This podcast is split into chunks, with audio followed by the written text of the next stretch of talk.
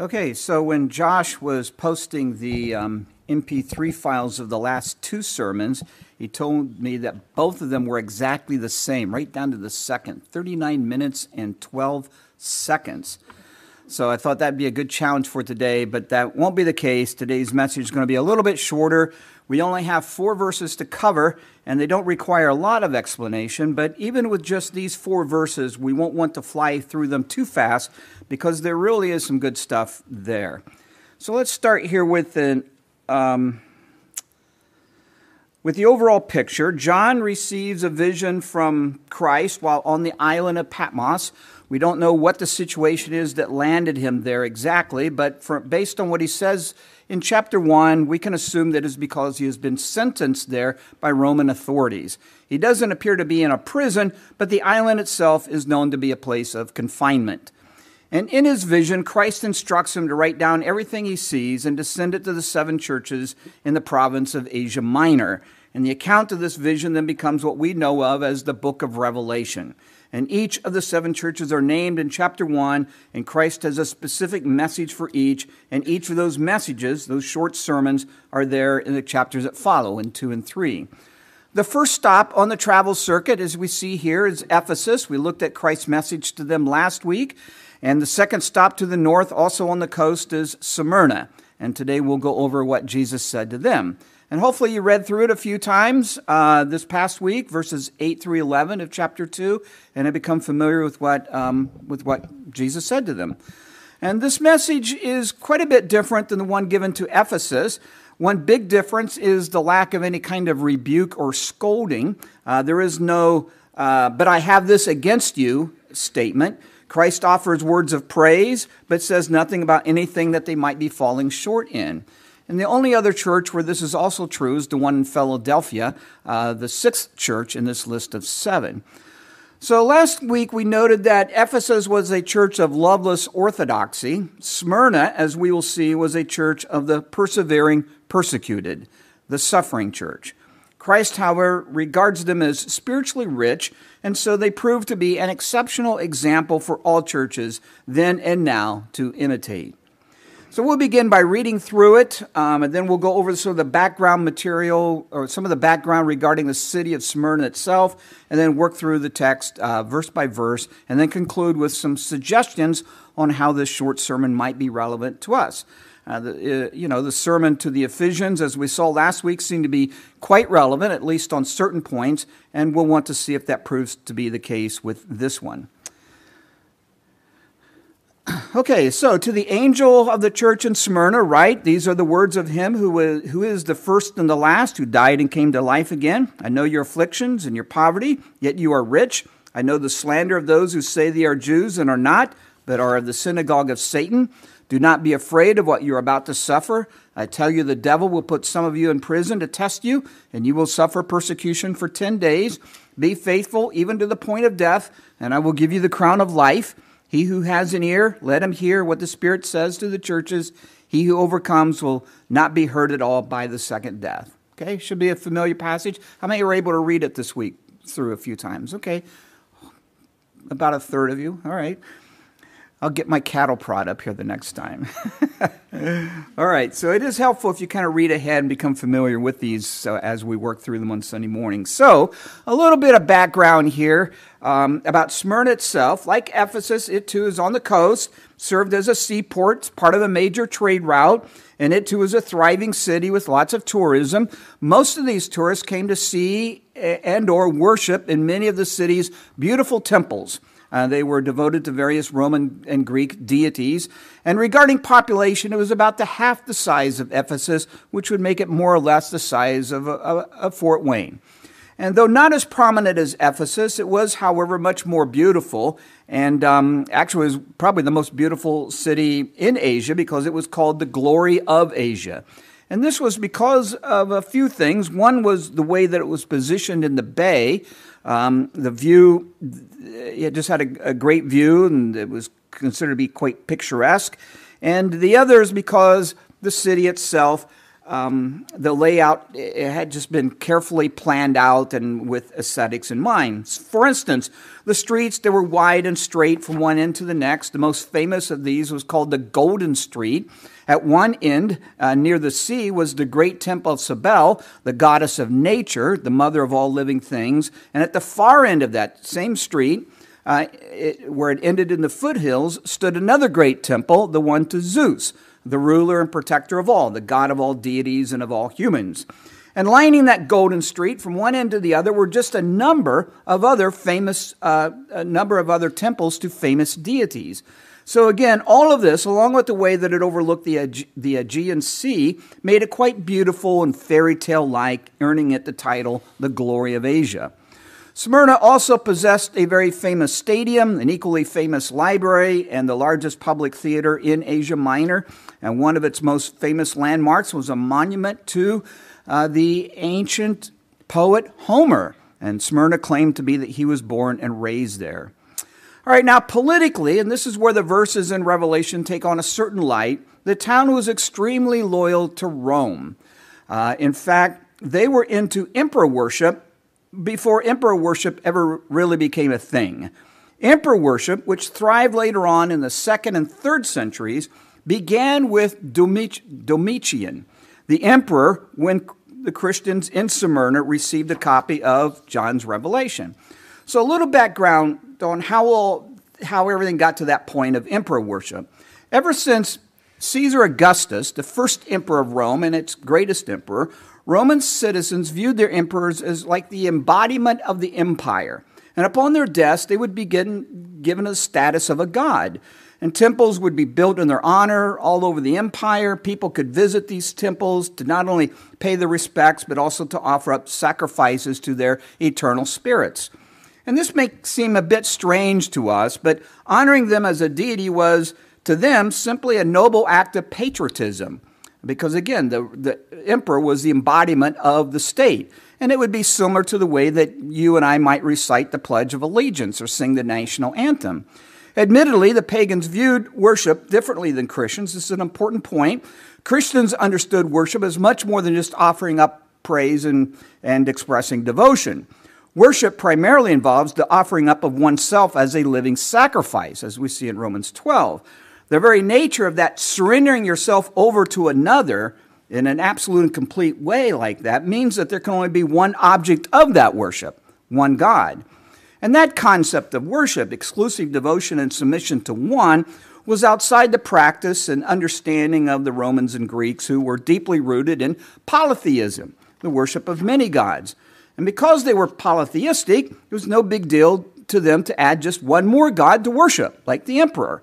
And they did this, again, as an act of patriotism.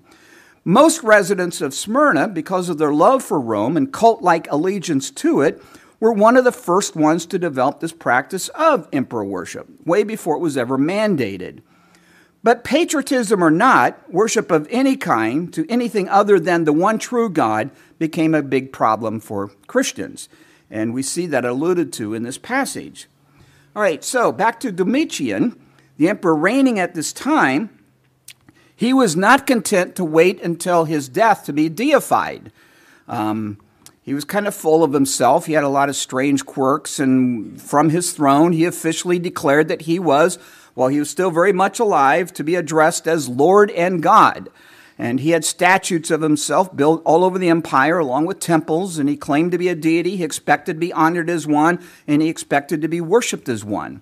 And it is unclear whether he actually mandated citizens to worship him, but mandated or not, it would have been a very common practice in Smyrna nonetheless. And it would have been noticeable if people didn't, if anybody didn't, because again, the loyalty there was as thick as could be.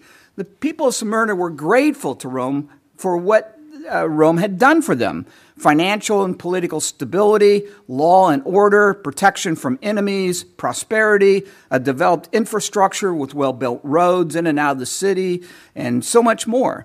And Rome looked upon them with favor, and, re- and um, they uh, granted them special accommodations and privileges and resources and so on. So worshiping the emperor, whoever it might be, was a tangible way to express their gratitude and allegiance. It wasn't that big of a deal to them. but of course it would have been to the Christians. two hundred years before this, is kind of a history here, the people of Smyrna built a temple to Dea Roma, the goddess of Rome. It was the first city in the world to honor Rome with such a temple. Again, the loyalty and devotion here was just unparalleled. And when it came down to it, Smyrna really kind of is the origin and the heart and the hub of emperor worship, then and in the years to come. And thus it would have been very difficult for a Christian to live there. Understanding the cult-like allegiance to Rome in that city helps explain, for instance, why there isn't any reference to persecution in Christ's words to the Ephesians or to some of the other churches. Pergamum seems to be the only other one in this list. And at this particular time, late first century, it was much more of an issue here in Smyrna, given the city's political climate and fanatical devotion to the throne. So long ago, when I was probably in my young twenties, I went on a short mission trip to the Dominican Republic. It was my first exposure outside the U S And one evening during free time, as I think there for like two weeks, I went out on a walk and came upon a group of people singing in the town square. And I didn't think anything of it. The song wasn't in English. I didn't know what they were, what this was all about or anything. I just kept on walking. And when they finished, um, a number of locals charged up to me and um, in Spanish scolded me harshly. And they were quite angry. They were very animated. In fact, I thought they might be getting ready to beat me up. And um, not again, not knowing Spanish, I had no idea what all the fuss was about. Well, later, I learned that the song was their national anthem. And when it is sung, it is expected that everyone stop cold, look at the flag, remove your hat, and show respect, whether you are a citizen or not. I think it used to be that way here in America long ago. But so that scene always stuck with me, you know. It's easy to offend, even when you're really not trying to. And I think that picture would actually describe the situation in Smyrna when it came to showing veneration toward Rome and her emperor. You don't walk by the statue of Domitian without bowing before it or burning incense. You worship him. You pledge your allegiance to him. You thank him for the protection and the prosperity that you enjoy. And you thank him as you would thank a deity. And Christians there, because of their devotion to the one God and only one God, they just simply would not be able to do that. And it would have been very easy to cause offense even when trying not to. Again, Smyrna would be a tough place for a Christian to live. So all this background is kind of helpful in understanding our passage. Now, Jews would have faced the same hardship had it not been for a special exemption that they typically enjoyed throughout the empire, as was the case in Smyrna. There was a substantial population of Jews in the city. They tended to be wealthy, well-organized, and stubborn, and so the authorities didn't think it wise to push them too much on matters concerning worship. The Christians initially um, enjoyed the same exemption, and that's because the authorities thought the Christians were just another sect um, within Judaism. But once they learned that the Jews actually despised the Christians, well, then they became vulnerable. And unlike the Jews, they didn't have any clout. They were not, there just simply wasn't many of them. They weren't wealthy, powerful, and that sort of thing. And we kind of see this in the passage that we just read. In fact, Christians in Smyrna faced opposition from not just the Roman-loving residents, but also from the not-so-Roman-loving Jews. And the passage here touches on that as well. Throughout the New Testament, especially in Acts and in almost all the letters, we see that most Jews, especially the Jewish leaders, opposed Christians and made life as difficult for them as they could.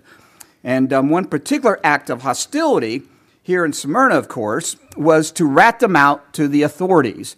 If a Christian walked by the statue of Domitian and didn't stop to burn incense before it or even bow before it, Jews would be eager to turn them in. A little bit more of the history here. We have a perfect example of this in something that happened about sixty years later, um, into the first, into the uh, second century. Here in Smyrna, Jews, Jews went to the authorities and pressured them to arrest the respected and much-loved church leader Polycarp. Should be familiar with that name. Uh, the account of his martyrdom, he is the bishop of Smyrna, and the account of his martyrdom is one of the most famous in church history.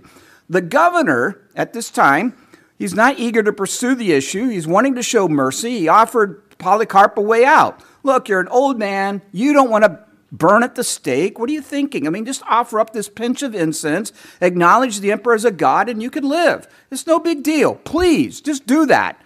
Well, Polycarp's answer has inspired many who have followed his example into martyrdom, saying, "For eighty-six years I have served Christ, and he has never done me wrong. How can I blaspheme my king who saved me?" And the Jews, they were strong in Smyrna. They had the ear of the authorities. This was true during the time that Polycarp was martyred, and it was true during the time here that we're looking at, um, years earlier when Revelation was written. So in a city where the splendor of pagan worship dominated the lives of its citizens, and where cult-like allegiance was expected of its residents to Rome, and where Jews looked upon Christians with bitter contempt, eager to see them obliterated, we find a church of faithful followers of Christ. They are weak, they are beaten down, they are poor, they are suffering affliction, but yet they are strong in faith. All right, so with this in mind, let's now take a closer look at the passage itself. Because of the way certain things are connected, the path we take here this morning won't always be exactly sequential, but we'll cover everything that is said in, in, these, in this passage. So Jesus begins by identifying himself as the one who is the first and last, this is significant, and as the one who died and came to life again. So first and last reminds the readers that Christ is Lord over all things, not just over the kings of the earth, but also the Lord over history itself. As Paul wrote, he is before all things, and in him all things hold together. All things were created by him and for him. That's kind of the idea here. And in light of this, all earthly followers, all earthly emperors are nothing. Uh, none of them possess the authority that Christ possesses, and none of them warrant the fear and admiration and worship that they demand. That belongs exclusively to Christ. Christ also identifies himself as the one who died and came to life again, an obvious reference to his resurrection. The description seems to be especially fitting in light of the threat of death that the believers in Smyrna are facing. It connects directly to the promise at the end of verse eleven, "He who overcomes will not be hurt by the second death," words that promise their own resurrection in a day yet to come. And so there is this sense here, even expectation, that the believers in Smyrna, at least some of them, may actually face martyrdom. But this is not the death to fear. The death, the death of the body, the first death, does not have the last word. The death with the last word, the one to fear, is the second death, a reference to the final state of those who are damned. If they remain faithful to the end, this, those in Smyrna, and overcome, the second death will not affect them. They will be spared from it. And so interestingly, what we see here is that the description of Jesus at the beginning connects to the promise of Jesus there at the end. And therefore, these two chapters... Therefore, these two charges in chapter ten, "Do not be afraid and be faithful even to the point of death," are both given by Christ because of the promises he makes to them. That's why he can say these things. Yes, you may die, but look beyond that to the crown of life that you will receive one day. And be assured that the second death, the ultimate death, the death that is to be feared, it will not touch you. And whatever suffering a believer may face for the name of Christ, even martyrdom, we need to find courage in the words, "Do not fear those who can kill the body, but not the soul." All right, in verse nine, Jesus assures them that he knows about their afflictions and poverty, but yet in his eyes they are again, they are again blessed and rich. The affliction here refers to that of experiencing oppression because they bear the name of Jesus. We are reminded of Christ's words in Matthew ten, "Everyone will hate you because of me." And Paul's words to Timothy, "Anyone who wants to live a godly life in Christ will be persecuted." And Peter's words in his first letter, "If you suffer for doing good and you endure it, this is commendable before God. To this you are called." The poverty that Christ speaks of seems to be unique to Smyrna. Nothing is said to the other six churches that suggests any kind of hardship um, financially or economical to them. We could assume that Christians in Smyrna are discriminated against and have a hard time finding gainful employment. We could also assume that their possessions would have been an easy target for thieves, this because the authorities would not have cared if Christians were victims of such crimes. We could also assume that the authorities themselves, as a means of punishment, may have imposed on them heavy fines and or confiscated their goods and property. And along that line, if Christians were imprisoned, as referred to in verse ten, this itself would have resulted in financial hardship. Whatever the case, Christ comforts them with very encouraging words, saying basically, from my perspective, you are not poor at all, but rich. Take heart. That is how the courts in heaven see you. Now, Christ could say that and mean it because they had something that was worth more than all the gold and riches could buy, could offer. What made them rich was, of course, the glorious inheritance in the kingdom of God, including the crown of life itself. Indeed, a priceless treasure that neither the Romans nor the Jews could ever take from them. All right, and now for um, verse, I have two different references. I have to look here. I think, uh, yeah, the second part of verse nine. I know the slander of those who say they are Jews and are not, but are a synagogue of Satan. So the point here is that the ones slandering the Christians are Jews by race and religion, but they are not true Jews. They are not the chosen people of God that they think they are. Their actions in persecuting the true people of God reveal them to be a synagogue of Satan. They think they are God's covenant people, but God's covenant people would not despise, persecute, or oppress those, or oppress those who follow the Messiah. Instead, they are human agents in the hand of Satan, the ultimate enemy of God's people and the ultimate source of all slander. And so what was this slander? Well, the text it doesn't say here, but it's not hard to speculate what might have been involved. We can assume that it included the general bad-mouthing of Christians whenever they had the opportunity to do that. And in particular, uh, it would include the bringing official charges against them before civil authorities. Uh, we know from church history that there were a number of common accusations Christians were falsely accused of in the earlier years, whether they were brought officially to the um, Roman authorities or just talked about badly in the neighborhoods. But because of the Lord's Supper, they were accused of cannibalism. Because of all the talk of loving brothers and sisters, they were accused of incest. Because of exchanging the holy kiss, they were accused of wild sex orgies. Because they didn't attend the gladiator games and many of the other objectionable public events, they were regarded as anti-social separatists who despised the communities they lived in. And because they worshiped a God that was unseen and had no image to bow in front of, they were accused of being atheists, because a God that can't be seen is no God at all. It doesn't exist. So we can't say for certain if the Jews in Smyrna made any of these particular accusations, but we do know that they harassed and abused Christians with slander, and um, any of those false charges would have played well into that.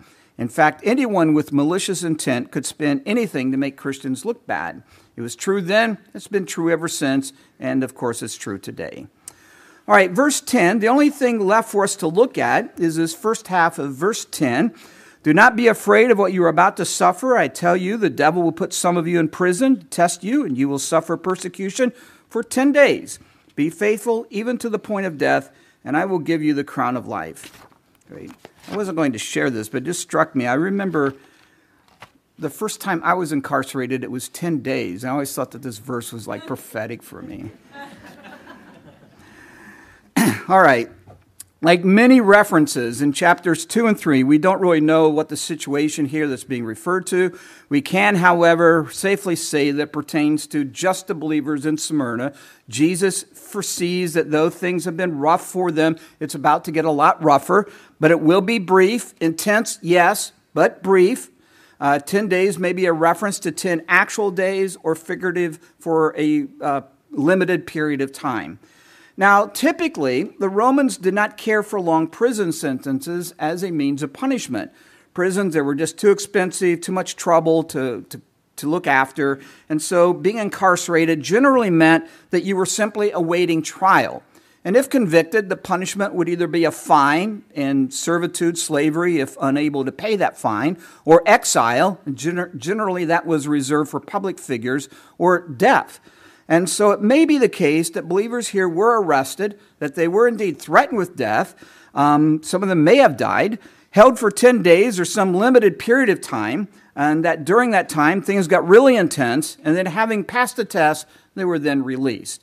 We don't really know. It seems to be maybe a, a likely scenario, but whatever the case, they are um, going into this exhorted by Jesus to not be afraid and to remain faithful even to the point of death. The, the reward is the reward that is promised is worth it. Stand firm, let nothing move you, be patient, endure to the end. Jesus is worth suffering for. Jesus is worth dying for. And though the situation itself is unique to Smyrna, the exhortation here, of course, isn't. The charge to not be afraid in the face of suffering for Christ and to be faithful even to the point of death obviously has a wider application, even universal. It is a charge all believers everywhere at all times should embrace wholeheartedly. Agreed? All right, so upon that note, let's now consider how this short sermon to the church at Smyrna might be relevant to us, and a lot of this should be pretty obvious, especially the part about enduring hardship for the name of Christ. Fortunately, we are not facing intense persecution here, nothing like what we see in Iran or China or North Korea and other countries that Josh will report on. Uh, we probably will at some point, who knows, and when that happens, we'll need to encourage each other with the same encouragement that Jesus gave the church in Smyrna. Do not be afraid of what you're about to suffer. Be faithful, even to the point of death. You will receive the promised crown of life. Uh, the death to fear is not this one. It's the other one, the second one, the ultimate one. And we will need to remind each other, like Christians today in Iran, China, North Korea, and many other countries, are how they are reminding each other that Jesus is worth suffering for and Jesus is worth dying for. The sad news is Christians are being persecuted in at least seventy-three different countries today. And the strong push toward totalitarianism here in America, where everyone is being forced to think and believe the same or suffer the consequences, grows and becomes stronger by the hour. We see this every time we turn on the news. And there doesn't appear to be anything that's going to stop it. And so we can expect this pressure for Christians to conform to just continue to intensify and accelerate. And we should remember, keep in mind, that for the most part, Christians are not persecuted for their beliefs, but for acting on them. It's a very important distinction. When it comes down to it, the world doesn't really care about our teachings, our worship, our church gatherings, or our doctrines. What gets us into trouble is when we live out our beliefs and teachings and worship and doctrines, right? The righteousness Jesus preached and demanded his followers to live out is a righteousness that the world despises, rejects, and hates. And so conflicts are going to be inevitable. And the more depraved the culture is, the greater the conflict, and the harsher the backlash toward those who refuse to go along with its depravity. Even in Smyrna, when you think about it, the issue wasn't any particular Christian doctrine that caused the Romans to go after them. It was simply their refusal to honor Rome and, and Rome's emperor with worship. And as is true for them and for those suffering around the world today and for us at some point, again, the righteousness Jesus preached and demanded his followers to live out is a righteousness that is going to be in conflict with the world, and it's going to be unavoidable. And so even now, we need to be preparing ourselves for what probably lies ahead, whether years or decades or longer. And here I'm not talking about stockpiling food and ammunition, but of building up our muscles, so to speak. I've talked about this before.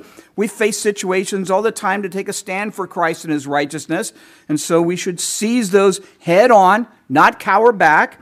If we are compromising now when the cost is relatively low, how can we expect to not compromise, completely cave in, when the cost becomes higher? You know, the whole thing is really rather simple. It's not easy, but it really does come down to something quite simple. At the end of the day, suffering comes down to, suffering for Christ comes down to a choice. You know, if you don't want to suffer for being a Christian, then don't tell anyone that you are. Don't live out your faith in front of others. Behave like people in the world behave. Don't go to church. Keep everything to yourself. In fact, it's pretty easy to avoid suffering for Christ if you want to. Now, compromising one's loyalty to Christ may spare you of suffering, even save your life. But in the end, of course, it brings something far worse. The one who saves his life at the cost of his convictions lives to die, but the one who is faithful until death dies to live. The threat that the believers in Smyrna faced wasn't that of being killed by the world, but again, that of compromising with it. Thus, Christ's exhortations and words of encouragement and promises of reward. And that is our greatest threat as well. Not death, but compromise. Finally, another major way we can prepare for persecution is to be firmly rooted in a solid and healthy local church family, tightly connected to a circle of fellow brothers and sisters in the Lord. This caring for and providing for each other within the body of Christ, you know, fills that, you know, that concept that fills the pages of the New Testament, um, appears to be God's preferred way of helping each of us in times of need and trouble, and certainly during times of persecution. He intends to love and care for us through each other, and this is what he has designed. And it's nothing less than the mutual sharing among fellow believers of encouragement and counsel and prayer and comfort, and also of tangible resources, food, finances, even our basements and extra bedrooms. Being plugged into a healthy church will be essential for enduring the difficulties that lie ahead. And this is what we need all the time, but especially in times of shared suffering. Essentially, we will need to have each other's backs. We will need to cheer each other on, and we will need to hold each other accountable so that no one among us will compromise, cave in, or give up. And the temptation to do so will be great.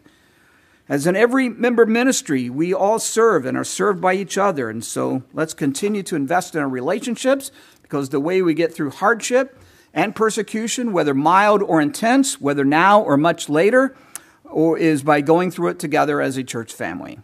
And perhaps we will never face violence or imprisonment or death, maybe, but more than likely, some of our members will face, because of their allegiance to Christ, loss of employment. And at such times, our church family will be called upon to rise up and be to them a church family. Agreed? We need to commit ourselves to that, whatever the cost. So upon that thought, let me conclude with these words from First Peter. If you suffer for doing good and you endure it, this is commendable before God. To this you were called, because Christ suffered for you, leaving you an example that you should follow in his steps. The church in Smyrna was such an example. They followed in Christ's steps, and may that be true of us as well. So next week, we have our congregational meeting. We'll have a kind of a short message. We'll have some comments um, related to the life of our church here, we'll, followed by a church business, a financial report, followed by lunch together. And um, I have no particular reading assignment. We will pick up next church Pergamum uh, in February. So I think, Tim, are you um, ready to dismiss us? All right.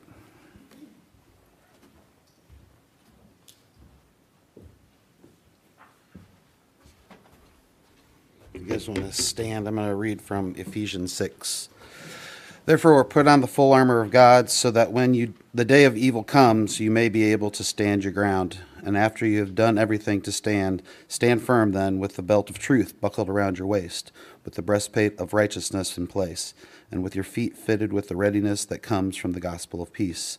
In addition to all this, take up the shield of faith, with which you can extinguish all the flaming arrows of the evil one. Take the helmet of salvation and the sword of the Spirit, which is the word of God, and pray to the Spirit on all occasions with all kinds of prayers and requests. With this in mind, be alert and always keep on praying for all the Lord's people. Amen. You're dismissed.